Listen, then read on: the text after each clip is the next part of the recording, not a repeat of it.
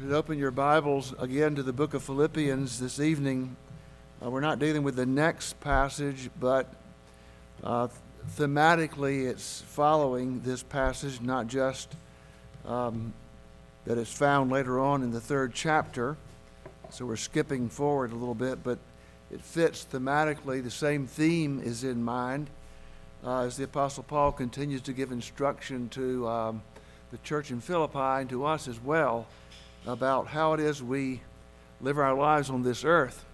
And we saw this morning that the Apostle Paul uh, tells us that his overriding, compelling passion in life is to live as Christ and to die as gain. And everything, that's uh, the deciding factor in every question about what he ought to do or not do, uh, how he resolves every dilemma of life. Uh, what is it that will be most exalting to Christ? Uh, to live as Christ, to die as gain. This evening, though, we look at the reality of um, our lives that while we may adopt that as our passion, while that may, may be our conviction, we hear someone preach about that, we read about it in the book of Philippians, we say, Yes, that's what I'm going to do. Uh, that's going to be my passion. Uh, that's going to be my conviction to live as Christ, to die as gain. And in your moments of greatest spiritual cognizance, uh, you see the reality of that and the import of that and the truth of that, and you embrace that. But then, of course, along the way, you live something else, right? Uh, you find yourself stumbling all over yourself along the way. And uh, in this passage, the Apostle Paul uh, urges us to move forward in spite of our failures spite of our stumbling, and he uses the, um, the imagery of a runner um, uh, to help us understand that.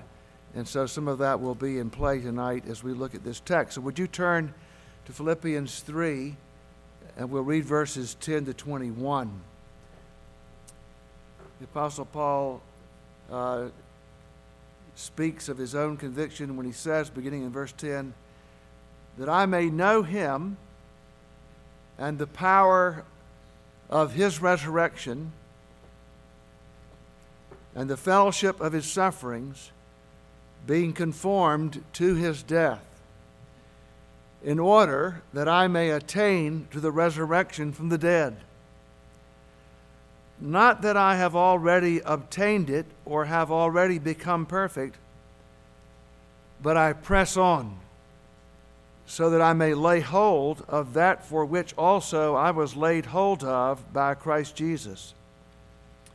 Brethren, I do not regard myself as having laid hold of it yet, but one thing I do, forgetting what lies behind and reaching forward to that which lies ahead, I press on toward the goal for the prize of the upward call of God in Christ Jesus.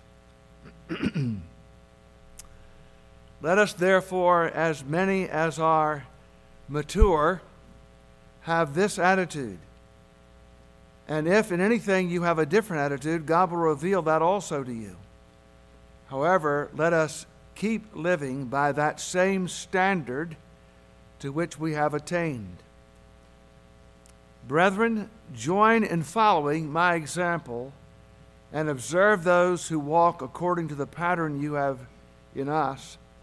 For many walk, of whom I have often told you, and now tell you, even weeping, that they are enemies of the cross of Christ, whose end is destruction, whose God is their appetite, and whose glory is in their shame, who set their minds on earthly things for our citizenship is in heaven, from which also we eagerly wait for a Savior, the Lord Jesus Christ, who will transform the body of our humble state into conformity with the body of His glory by the exertion of the power that He has, even to subject all things to Himself. Grass withers and the flower fades, but the word of our God abides forever. Let us pray. Heavenly Father, again we come to you praying for the work of your Holy Spirit. We pray your Holy Spirit would open our minds, enlighten our minds in the knowledge of Christ. We pray you would give us understanding of your word, not only what it means, but also how it applies to our lives and the courage to apply it. And would you help us, O Lord, uh, to believe the gospel? that about which we have already read this evening, your forgiving grace, that you have begun a good work in us by your grace and mercy, and that you will not abandon that work until you have completed it, until the day of Christ Jesus. So instruct us, we pray, O Lord, and give us courage. Strengthen our souls, we pray in Jesus' name. Amen. Perhaps some of you uh, gathered here this evening are runners. When I used to run, I would encounter people uh, who would say, Well, if you see me running, you know something's chasing me. That's the only reason I'm ever running anywhere. But perhaps some of you um, have run in your past, probably not professionally, in other words, people paid you to do it. You probably paid others to do it. Go figure that out. Uh, but you know, you ran recreationally or on the weekends or something like that, and you tried to get better. There are some bodies that are made for running and other bodies that aren't. Sometimes I would be in a race and there would be someone running in front of me, and their body I didn't think was made for running, but they were running better than I was, and I was not going to catch them or pass them. So they developed these techniques for running, some of them employed by professional runners, particularly at the end of their race. Um, as they come to the finish line at full speed, uh, they lunge forward. Um, they bend their torso toward the finishing line at the last stride. I've heard this called the lunge technique. There's another technique, I never figured this one out, called the shoulder shrug technique. My technique was basically the don't quit technique.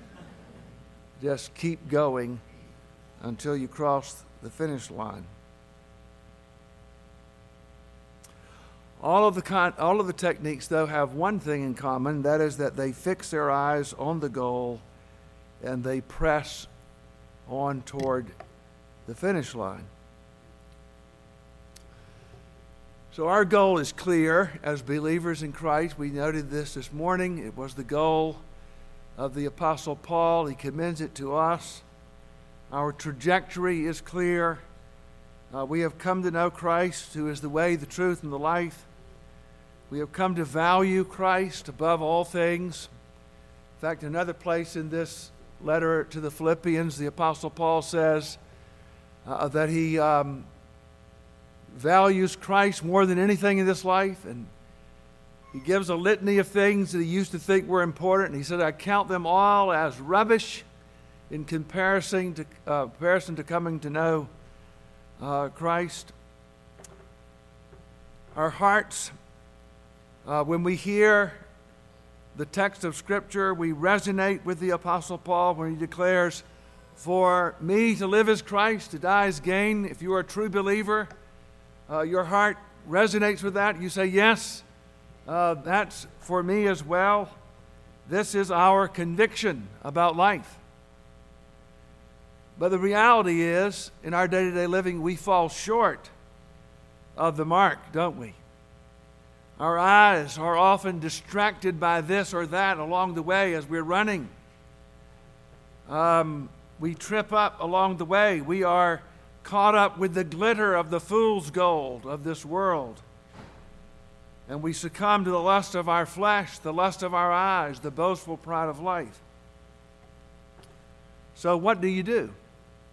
What, what do you do um, when you stumble along the way?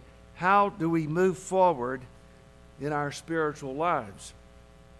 Well, I think there's several things here the Apostle Paul gives us that can help us along the way. as we run this race, not just as individual believers, but as, we, as you run it together, as a body of believers, as a congregation of the Lord Jesus Christ. So I want to mention several things to you um, that I think arise out of this book of Philippians and rise out of this text. The first is that when you find yourself stumbling along the way or you've tripped up somewhere along the way, the first is to reaffirm your commitment to the goal. As quickly and as soon as you acknowledge the fact that you have stumbled, that you've gotten off the path in some way, so quickly you reaffirm your commitment to the goal, to know Christ and the power of his resurrection. So in verses 10 to 11, the Apostle Paul declares that I may know him and the power of his resurrection and the fellowship of his sufferings, being conformed to his death, in order that I may attain to the resurrection from the dead. So, this is our lifelong goal to know Jesus, uh, to know him more fully, more completely, to know him of whom the Apostle Peter speaks when he says that in him we have provided for us all that we have need of for life and godliness. It is in knowing Christ more fully, more completely, that we have everything that we need for life and godliness in this world. To experience His power at work in your life, in the midst of sufferings and hardship and difficulty along the way. However, many times you stumble along the way, so often you get back up and recommit yourself again to the goal to live as Christ and to die is gain. In the business world, there are some who promote the idea of embracing your failures.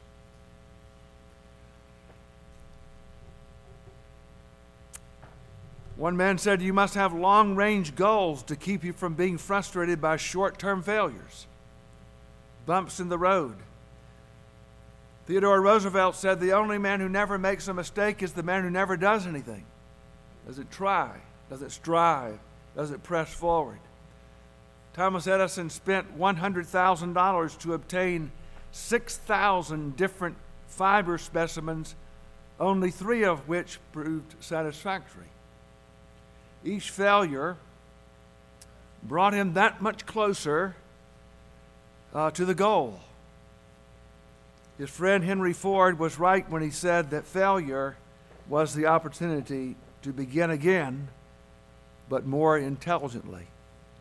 So, the first thing we do as believers when we stumble along the way in this race is as quickly and as soon as we recognize that we've stumbled, so quickly we reaffirm our commitment to the goal to live as Christ and to die as gain. Number two, secondly, uh, we also come to the realization somewhere along the way in our Christian life that this gap that exists between what we know is right and true and good and that which we ought to pursue and what we actually live on a day to day basis um, is not going away. The Apostle Paul recognizes this.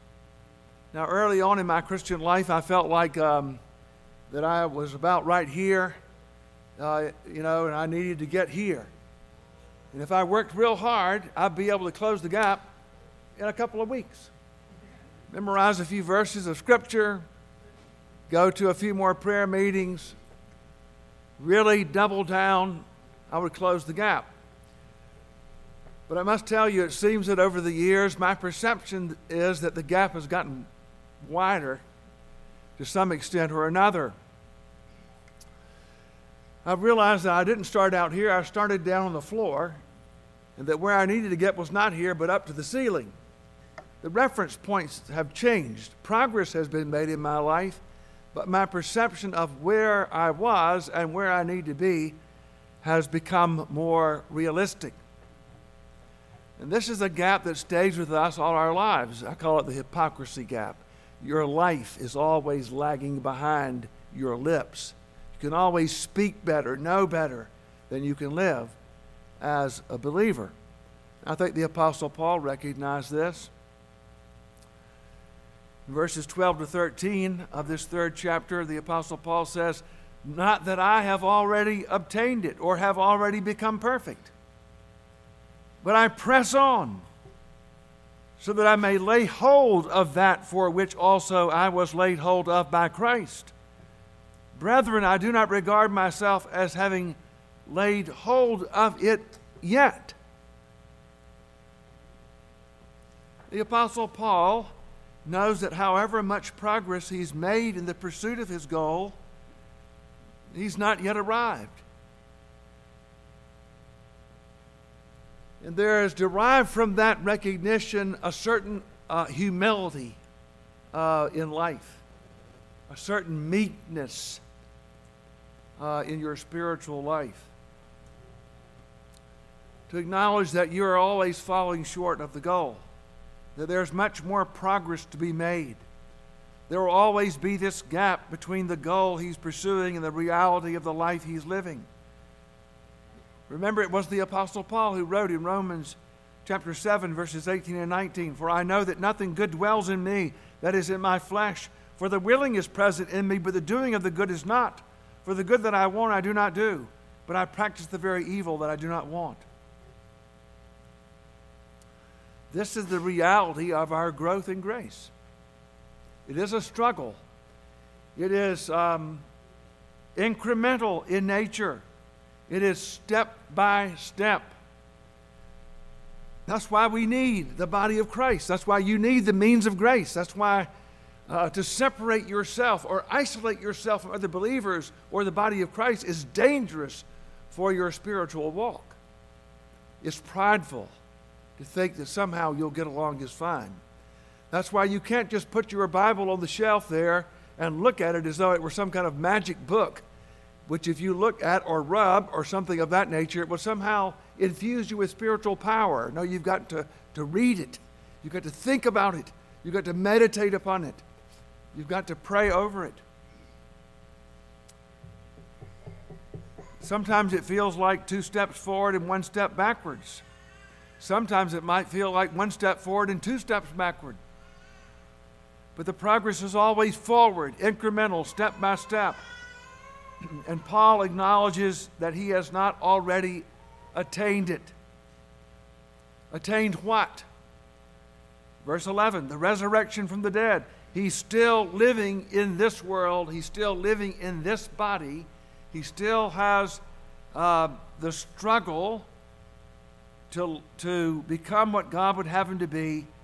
He acknowledges that he's not already become perfect and so he does not regard himself as having laid hold of it yet.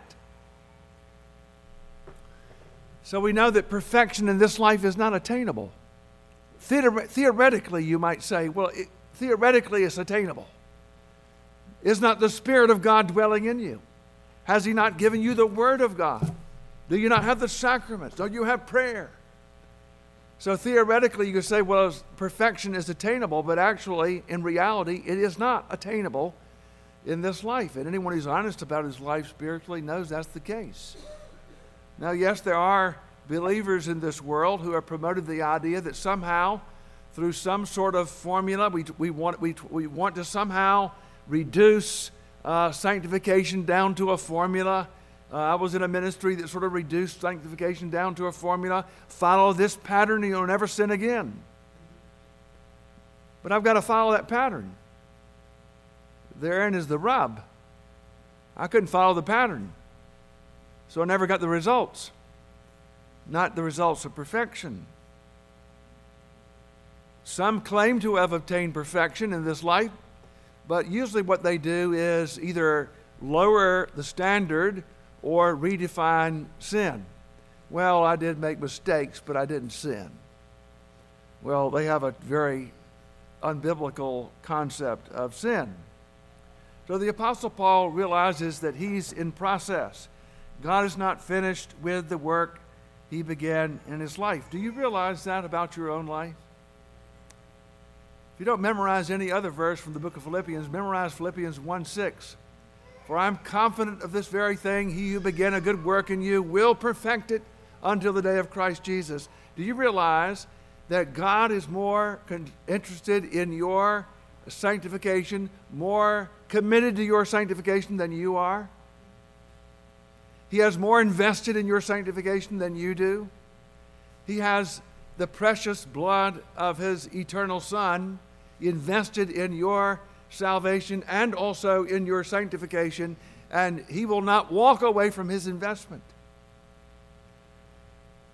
So while we realize that there's always this gap, we're always going to have this struggle, um, our life is always going to be lagging uh, behind the pursuit of living for Christ. To live as Christ, to die as gain. At the same time, we know that our Lord will keep working in our lives until He has completed that great work of making us like Christ. So, what do you do when you stumble along the way? One, reaffirm your commitment to the goal. As soon as you recognize you stumbled, reaffirm your commitment to the goal. And then, secondly, realize that this is a process, um, that there's always going to be this gap. Number three, keep pursuing the growth, seeking to close the gap, and growing in Christ. Verses 12 to 19, the Apostle Paul says, Not that I have already obtained it or have already become perfect, but, but what? well, I just quit. If I can't be perfect, if I can't uh, live a life that's completely in line with what I'm professing as a believer, then I'll just drop out of the game. I'll just quit. Or I'll just adopt an attitude that really doesn't make any difference one way or the other. He is, he's going to do it. I just become sort of a, uh, a fatalist of some sort or another. Uh, God's going to make me like Christ, and so I won't do anything or it really doesn't matter whether I do make any progress or I don't make any progress. Christ will return and it'll all get done. And so I just throw caution to the wind. No, no. Uh, what does he say? But I press on so that I may lay hold of that for which I was laid hold of by Christ Jesus. Brethren, I do not regard myself as having laid hold of it yet, but one thing I do forgetting what lies behind and reaching forward to that which lies ahead, I press on toward the goal for the prize of the upward call of God in Christ Jesus. And let us therefore, as many as are perfect, or the word could be better translated mature, have this attitude. So we reaffirm our commitment to the goal. We realize there's going to be this gap, but that does not lead us to inactivity. That presses us onward to keep pursuing growth in Christ. And it leads us to two things an activity to pursue and a pattern uh, to follow. An activity to pursue. Verses 12 to 15 to know the power of the resurrection, to experience the resurrection power of Jesus at work in your life, transforming you into the image of Christ. This is Paul's goal, painfully aware that he has not achieved it, so he's pursuing it with what? With great fervor. He doesn't back off. Verse 12, he says, I press on. Verse 13, he says, I'm reaching forward. Verse 14, he says, I press on. The fact that he falls short or has not yet arrived does not cause him to quit or to give up or to abandon his pursuit, but he does three things. He's pressing onward. And here's the imagery of the runner the runner who keeps on running, one more stride after the other. He's always pressing onward to lay hold of that for which he was laid hold of. Christ laid hold of him on the road to Damascus.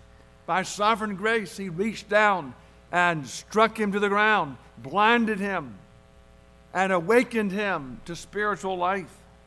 A beautiful picture of regenerating grace. Christ laid hold of him to make him his own, a son of God, a spiritual man, a godly man who would one day enter into heaven itself. The word to press on means uh, to, to double down, to ramp it up.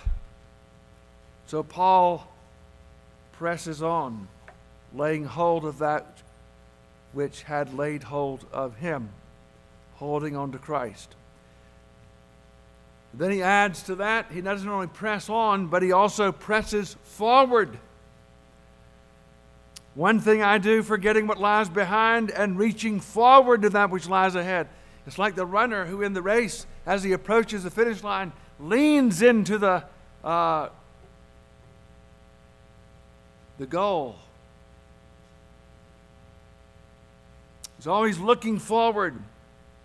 He stumbles, but he doesn't look back. He keeps his focus forward, reaching for the finish line. So when you fall, you don't fixate on your failure. You deal with it. You confess your sin, you repent of your sin, and then you get back up and you keep on uh, pressing forward. One of the strategies of the evil one, you know, the Apostle Paul told the Corinthians, he says, uh, For we are not ignorant of his schemes or strategies. Sometimes I want to read that, for we are ignorant of his schemes, and see if anybody recognizes uh, the error in the reading. Sometimes we are ignorant of his schemes. One of Satan's strategies that when you fall into a pit of sin is for you just to stay there and just get caught up in that. And sometimes there's almost a, an air of self righteousness about it. I'm going to punish myself for a while so I can prepare myself for repentance. And the longer you do that, the longer you stay away from the restoring grace of God. So I don't know where you are. Maybe you're right now in a pit. Maybe you're stuck. You need to press forward. You need to forget what lies behind, confess your sin, deal with it, repent of your sin, and get back up and focus your eyes again on Christ. Reaffirm your commitment to live as Christ, to die as gain. Press forward. And then he says he's not only pressing on and pressing forward, but he adds another level pressing upward. Verse 14 I press on toward the goal for the prize of the upward call of God in Christ Jesus. Our focus is not on the downward call of our fallen nature, the pull of the flesh downward toward vulgarity, or to wallow in our own sense of misery, self justifying misery. But our focus is to be upon Christ and His call upward in our lives. He's called us to a life of obedience and godliness that we might reflect His glory. Paul writes in Ephesians chapter 4, verse 1 Therefore, I, the prisoner of the Lord, urge you to walk in a manner worthy of the calling with which you have been called. And the writer of Hebrews tells us to fix our eyes upon Jesus, the author and the perfecter, perfecter of our faith. So, this is our mindset when we think about um, the difficulties, the failures, the challenges that we face in our pursuit of our relationship with Christ uh, in this life. This is our approach to our life in this world pressing onward, pressing forward, pressing upward, and coming alongside of each other. When one is stumbling, to hold him up and push him forward and push him upward. Paul says, Let us therefore, as many as are mature, have this attitude and if in anything you have a different attitude, God will reveal that also to you. So there's this activity to pursue, but there's also a pattern uh, to follow. Verses 16 to 17, Paul says, however, let us keep living by that same standard to which we have attained. Brethren, join in following my example and observe those who walk according to the pattern you have in us. So, as we pursue this goal, this is not a, um, a Lone Ranger run. This is not you out there by yourself uh, running a race uh, without anyone there beside you or to help you. This is a, this is a group run. This is a herd run. You're running together as a body of believers. And as we pursue the goal and we stumble along the way, uh, we need godly examples who are there with us, running the race with us. We need brothers and sisters in Christ who are manifesting what it looks like when to live is Christ and to die is gain. When somehow that eludes us in some way, and then we see a brother or a sister in Christ uh, who is showing you what that looks like, who's living it out, fleshing it out for you to see it. Paul reminds them of the standard that has been manifested before them. In other words, there was a certain pattern of godly living that had been attained uh, and was being lived out before them. They saw it, they observed it in the lives of their brothers and sisters in Christ. And the fact that one was living a life uh, that was exemplary uh, in pursuit of Christ, that stirred up others to follow the example. Sometimes I think that um, my wife and I have often discussed this that our child rearing went down the tubes when our kids moved upstairs to the second floor where they had some sort of privacy. And you know, there can be a camaraderie that's not good, right? We, we covenant together to hide stuff from mom and dad. That, that's, that's not a good one, right? of course, the Lord was always faithful to expose them, so they didn't ever get away with anything. Although there are some things we discovered many years later. you, I see you had the same experience. But there's also a camaraderie that, that is that in the body of Christ that is beneficial, that's encouraging, that's uplifting. Um, as we share our lives together as believers. So there was this pattern of godliness. Paul exhorts him to follow that example, imitate that example, follow his example as he's following the example of Jesus. In 1 Corinthians 11, verse 1, uh, the Apostle Paul says, Be imitators of me as I am of Christ. That's a bold statement, a dangerous statement. Follow the pattern of godly living that has been lived out before their very eyes. And conversely, there was a pattern to avoid. In verses 18 and 19, he says, Look, many walk, of whom I've often told you and now tell you, even weeping, that they are enemies of the cross of Christ, whose end is destruction, whose God is their appetite, whose glory is their shame, who set their minds on earthly things. There's an example to avoid. There are those who use the grace of God as an excuse to indulge in ungodliness. It's all around us, in the churches everywhere around us. Uh, we, we fight against it in the PCA. We are not immune to it. Paul gives us a fivefold description of these men whom we are not to follow. The cross says, die to self. Uh, they say, indulge self. The gospel leads to life but they are on a path to destruction. The gospel sets you free from bondage to sinful desires. They are enslaved by their own lust. They have an insatiable appetite for pleasure and power. They glory in that about which they should be ashamed. We've lost any sense of shame today in this culture. We used to say, You ought to be ashamed. Now no one says that anymore.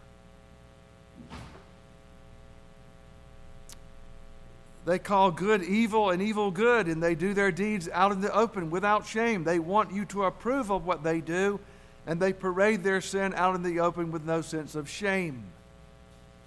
That's all around us today. Their minds are consumed with this world, earthly things. They live as though this world is all that there is money, pleasure, prestige, power. For them to live is not Christ, and to die is not gain. They have this libertine spirit, no restrictions. Do whatever makes you feel good, whatever makes you happy. This is the pattern to avoid. This is to live is me, me, me, and to die is loss. When you take your eyes off of this upward call, you are in a danger of a downward fall.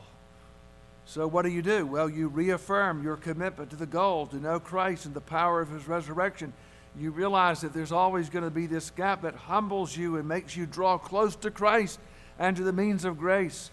And you keep pressing onward, forward, upward, and focus on the gain, the goal. What is the gain? The completion of our salvation, perfection in Christ. Paul reminds us in verses 20 to 21 for our citizenship is in heaven. Yes, we live on this earth, but we are not citizens of this earth. We are citizens of heaven. We have been translated from the domain of darkness into the kingdom of his beloved Son. Our citizenship is in heaven, he says, from which we also eagerly wait for a Savior, the Lord Jesus Christ, who will transform the body of our humble state into conformity with the body of his glory by the exertion of the power that he has even to subject all things to himself. We just, of course, every Lord's Day in a Reformed church, we celebrate the resurrection of our Lord Jesus Christ. Christ was raised on the first day of the week. We gather on the first day of the week to celebrate a risen Lord. The whole church, just this past week, uh, throughout quote unquote Christendom uh, took note of the resurrection of our Lord Jesus Christ, but we do again today and next Sunday and the Sunday after that. We serve a risen Lord. And we know that because he is raised from the dead, one day he shall raise us from the dead.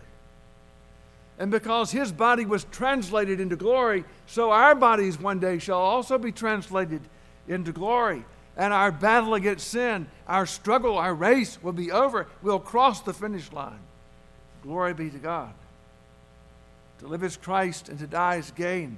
What is the gain? It is the final glorious transformation of our whole being, body, and soul at the day of resurrection. It is the completion of your salvation at that great day of resurrection when we shall enter into new heavens and new earth as citizens of heaven for this we eagerly wait. We eagerly wait for our Savior Jesus to return and complete the work which He has begun in us. We wait for Him to bring us across the finish line toward which we are pressing. And He will finish the good work which He has begun in you. However, you struggle, whatever your stumble may be, wherever you are right now, He will finish the good work that He began in you. He will transform the body of our humble state into conformity with the body of His glory. Can you imagine what that's going to be like? you will be transformed into some unspeakably beautiful creature that you can hardly imagine. And you'll live in the pristine beauty of the glory of God in a remade heaven and earth. Man, who could do that? Take a lot of power to do that. Well, he said, child's play for Jesus. It's by the exertion of the power that he has even to subject all things to himself. Jesus will subject everything in this universe to himself. He even about the process now. And he will do so with your own body and with your own soul. This is gain. You'll have a body that does not know the effects of sin, that will not struggle with sin. You will have not to fight against the lust of the flesh, the lust of your eyes, the boastful pride of life. There will be nothing that will distract you from the beauty and glory of Jesus, and you'll live in perfect, unbroken fellowship with Him and with one another for all eternity. And every day will be better than the day before. And nothing will ever diminish it or take away from it. That is gain, unspeakable gain.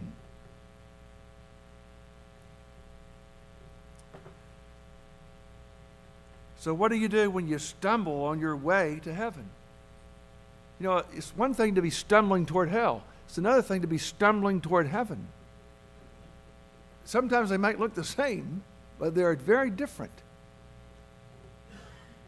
One is stumbling toward the finish line by the grace of God. Reaffirm your commitment to the goal to live as Christ, to die as gain. Forget what lies behind and press onward, press forward, press upward toward the prize of the upward call. May God help us as we pray together. Heavenly Father, thank you so much for the encouragement you give us in your word. And many of us, O oh Lord, are stumbling. We don't look very much like runners, and yet you are sustaining us all the way. And Lord, we thank you for this sacrament of the Lord's Supper in which you offer yourself to us to feed us, to sustain us, to strengthen us on the way. Lord, may we know the fullness of your grace as we feed upon Christ. In Jesus' name, amen.